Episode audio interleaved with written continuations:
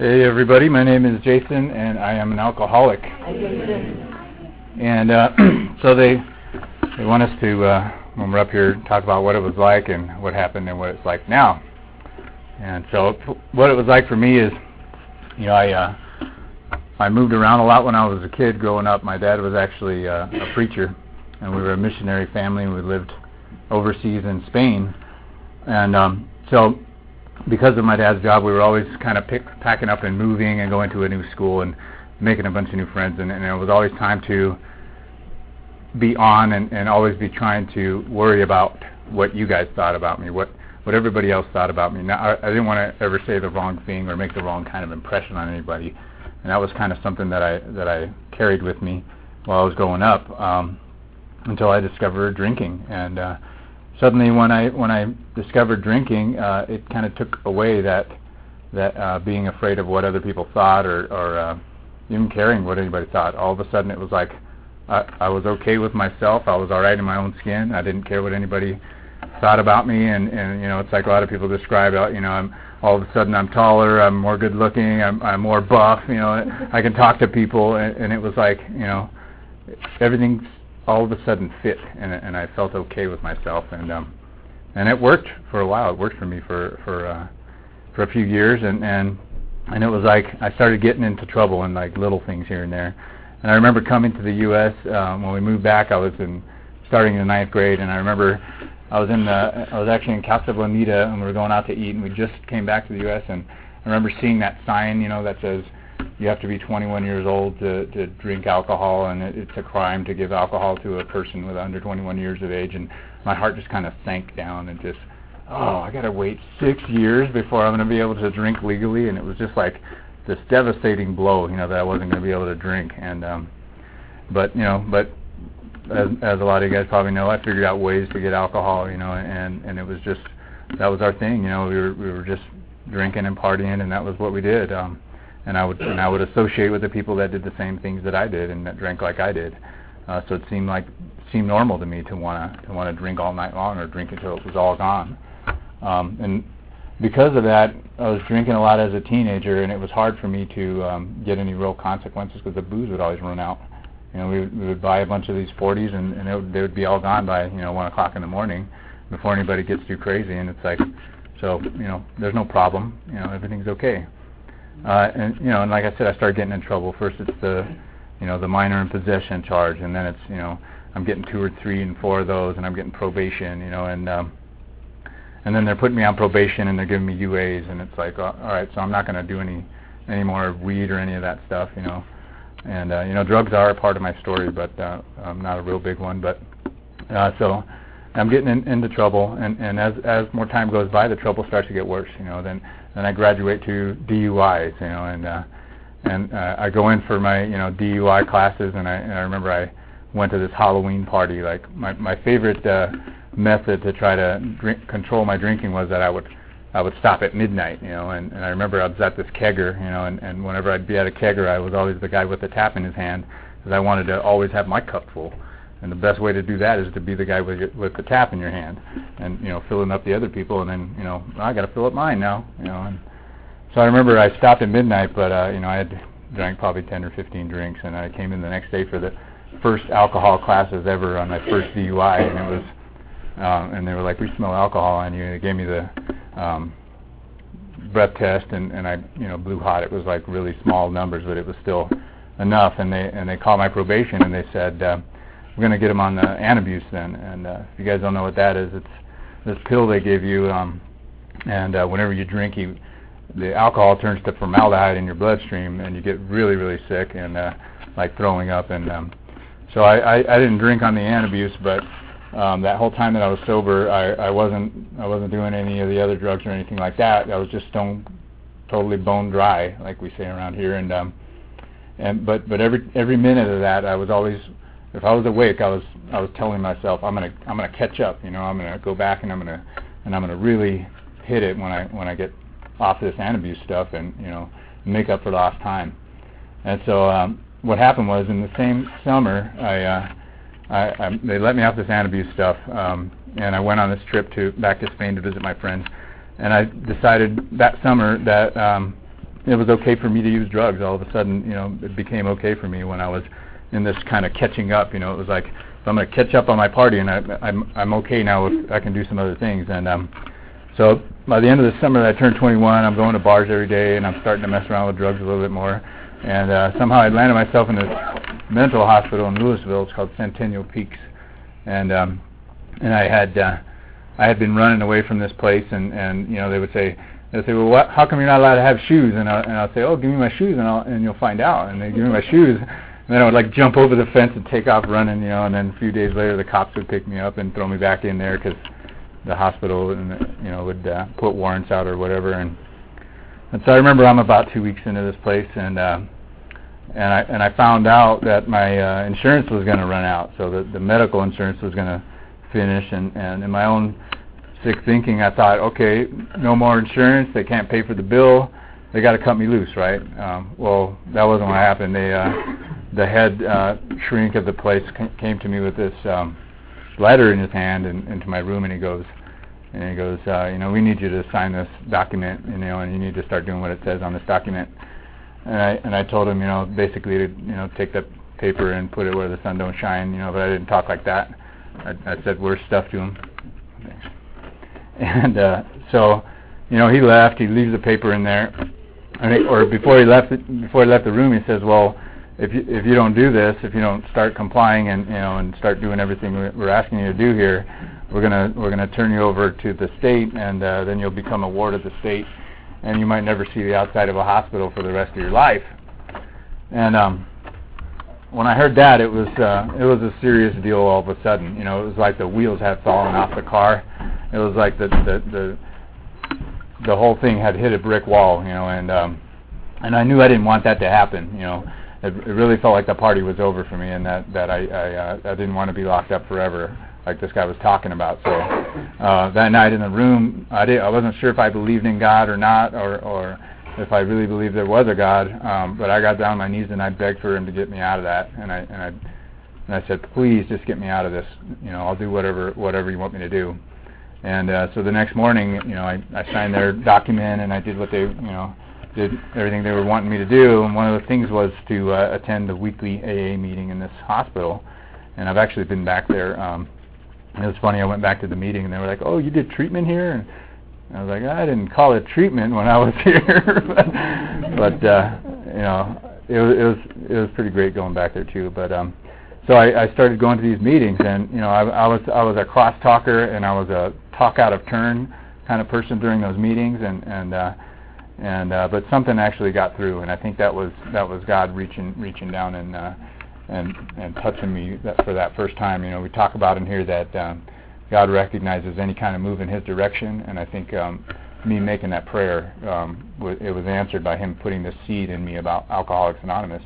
I'd love to tell you guys I walked out of that hospital and, and stayed sober, but that's not what happened. I still had to prove to myself that I wasn't an alcoholic. I had some information about AA, and I and I was going to prove that I'm not an alcoholic. And, and the way I did that was I was going to control my drinking, and I was going to count how many drinks I was having. I was going to make sure that you know I was always the one deciding how much I was going to drink and if I was going to drink. And I would do things like bring a pen with me to the bar, and I would write on my fingers how many drinks I would have, and then I would wake up in the morning, and I'd be like covered in puke or or, or urine or whatever, and, and and the ink would be all smeared all over the place, and I would go, well, I guess that plan didn't work. I'll try something else, you know. And um, so I went on like that for a few more years, and and I started piling up more of these DUIs and on the uh, finally on the fourth one, they decided they didn't like that very much anymore, and they they threw me in jail. And so I I went to do a year sentence in the Boulder County Jail, and uh, and um, so I was in there, and uh, still didn't want to admit I was an alcoholic. Still didn't want to admit there was really a problem with my drinking. It was always just if those cops would just leave me alone, and if those shrinks would just quit trying to say I'm crazy, you know, everything would be okay. You know, and um, so I sat in this jail for uh, eight months on a, on a year sentence, and uh, and every day I was in there, I, I would promise myself that I wasn't going to get in trouble again, and I promised myself that it, that that this wasn't going to happen again. I wasn't going to end up back in jail. Um, but I wasn't going to meetings. I went to one meeting just because somebody, uh, one of my friends in there, suggested I go. Uh, but I, I only went to the one, and um, and I remember I found out later that this is this is actually the uh, the obsession of alcoholism that um, they let me out of this jail. They gave me this special probation where I had to check in with them everywhere I was going. I had to tell them I'm going to work now, and then I, you know, and I go to work, and then I call them up. I'm going home now, and every place that you go, you, you had to tell them where you were going, and they had me on breath tests and uh, and UAs and everything. And, uh, and I remember sitting there in my job. I'm working in this gas station, and and the thought kind of came into my mind: Why don't you have a couple of drinks? You could get away with it. You've earned it. You deserve it. And uh, around here, that they describe that as the the uh, obsession of alcoholism. That that even though I've got lots of good reasons not to drink, that this thought will pop into my head that tells me that drinking is a good idea. And um, so, so I, you know, I, I went across the street to the liquor store and I got uh, a couple of 32s, and me and my friend poured them into the, you know, the cups, the gas station cup, and uh, you know, and so we're drinking there on the job, and you know, and, and it went so well that you know I didn't get in trouble the next day or anything, and I thought, hey, you know, this is working out pretty good. Within a week later, I'm back in that same jail, sitting in the intake 24-hour lockdown. You get a lot of time to think about what's going on, and, I, and I'm asking myself, how did this happen? How come I'm back in jail after I promised myself all those days that I was in there that it wasn't going to happen again? Here I am again, you know, and I had, you know, I had told myself it was okay to drink, and you know, and the next thing I know, I'm back in that jail. And uh, so, you know, I finished out my jail sentence, and you know, and amazingly enough, I didn't get into a whole lot more trouble for a couple more years. Um, but um, but just because I wasn't having legal problems, I was still an alcoholic, and I still had a lot of other consequences in my life. My relationships were falling apart, and uh, you know, and and I was having a lot of uh, uh, people that were kind of starting to drop off that didn't want to be around me anymore because the way I got when I would drink, and um, until finally on uh, New Year's, the first hours of 2003, I'm driving. We went to this big party where it was an open bar, and uh, and in like a old governor's mansion on downtown Denver and and my friend was a lot drunker than I was my date she was like falling down and throwing up and everything and so the valet's giving us the car and I said well I guess I have to drive the car you know because she's falling down she'll crash it you know and so I get behind the wheel of her car and uh, and I crashed into the back of uh, um, another car in Colfax and Grant downtown Denver right on the top of the Capitol Hill and that was DUI number five you know and I'm sitting in the back of this cop car going how did it you know, how come I keep doing this to myself? Why do I keep doing this to myself over and over? And uh, so I'd already done the jail thing, and I and I decided I don't jail very well, and I, I'm not going to try that one again. So I, I, I was starting to kind of grasp for ideas of how what am I going to do now. And um, my same friend that that I crashed her car, she said that her dad kind of got out of going to jail by going to treatment, and that the judge let him do a treatment stay instead of having to go straight to jail. And I thought that sounded better than going to jail. So I went started calling around, and this one was ten thousand dollars, and that one was twenty five thousand dollars. And I was like, oh, I don't have twenty five thousand dollars or ten thousand. Uh, and then I found one that was free, and all you got to do was go in there and uh, and work for them. And they didn't give you a lot of information about it, um, but I went over there and ended up checking into this place, and it was six months long. And it was like, all right, six whole months that I I don't have to be in jail. Well, I, I'm in there for about the first two weeks, and, and my plan was that I'm just to lie to them like I'd lie to everybody else. My my whole drinking it was always, I'll tell you what I think you want to hear if if that's going to get you to lay off me and leave me alone about about my drinking. And uh, you know, and they they pretty much saw right through me, and they said, you know, you gotta, you're going to have to get a real program, and you're going to have to get honest about what's really going on with you, or we're going to kick you out of here. You know, and um, and so I'm in there, and you know, they're telling, they're getting ready to kick me out for you know just not doing anything, and um, I remember sitting in one of these meetings that, that they would bring into the treatment center, and the guy was talking about alcoholism. And I remember what I used to do when I would sit in these meetings is the people would talk and, and they would be describing their drinking, and I would and I would you know kind of listen to what they were saying, but I would wait for something about the speaker to be a little bit different than me, so I could point the finger at that person and say, I didn't do that. I'm not like that person is. I'm not an alcoholic, and I would just kind of close off my ears and stop listening uh, well, finally I'm in this place, and this guy's talking about his drinking, right? And uh, and he was actually talking about waking up in a puddle of his own urine. And I thought to myself, all right, well, this guy wouldn't say that just to impress me or to make me feel better or to to like make me feel more comfortable. That's probably something that that really has happened to him. And so and then my next thought was, well, here he is, he's talking about it, and it doesn't embarrass him to, to say that. and and it was like, and that's happened to me a few times, and that really embarrassed me a lot. Um, and and I and I just kind of was enough to shock me into listening to what the rest of what this guy had to say, which was the message of AA that I didn't have to keep on living my life that way anymore, that I didn't have to keep on doing those kinds of things, and that whatever my consequences look like, that I didn't have to keep having them if I if I was willing to grab onto this program and and and do some of the suggestions that we have, and um, so pretty soon after that, I started you know getting getting around the people that were doing the deal and in that place, and and as soon as they let me out to do some outside meetings, I I met uh, I met this guy and asked asked him to be my sponsor, and uh, you know we started this process of uh, of sitting down and and you know doing the steps uh, the only way I know how, which is to sit down and and read the book Alcoholics Anonymous and and discuss what it says in that book, and he would explain to me how how it related to his sobriety and how it helped him and he would and he would take examples from his own life um, and and how they related to what the book was describing. And then when there was instructions, he would ask me to do some things, and um, you know, and, and through that process, I started to started to get this this recovery thing. And um, I won't describe all of my step words, but uh, but a couple of them that were really kind of like like game changers for me. Um, the four step. Um, I don't say this to scare you guys, but just so you guys don't make the same ma- mistake that I did if you haven't been through it. Um, I I, uh, I was a half measurer. It says half measures avail does nothing, and and that's exactly what I did when I first got to the four step. We went over all the instructions and, and we sat down and talked about what I was supposed to be doing and then uh, and then I went back to, to the treatment center where I was staying at to, to work on my four step. And um, there's a part in that in that four step that asked me some questions about what's my part where it says um, uh, where had I been selfish dishonest inconsiderate and afraid and the way that I was working it was where had I been selfish dishonest inconsiderate or afraid and there's an important difference between the word and and the word or and means I got to answer all those questions, and I got to put all those words into a question form and make an answer for it. Or means I can pick and choose whichever one I want. And uh, I was doing it like or, and I was picking and choosing and saying, all right, I might have been selfish here, and then I would answer, and then I would move on. Well, my sponsor didn't didn't really appreciate that I was doing it that way, and he was this big guy. He was about uh, 250 pounds and six foot five, and, uh, and I remember I sat down in his apartment to read this half-measured four-step to him, and um, I start reading it, you know, and, and he and he jumps up out of his chair and he grabs the notebook out of my lap and he says, "This is bull. You didn't do any of what I asked you to do. You need to answer all of these questions. You need to answer everything and find an answer to each one of these defects for each one of these resentments."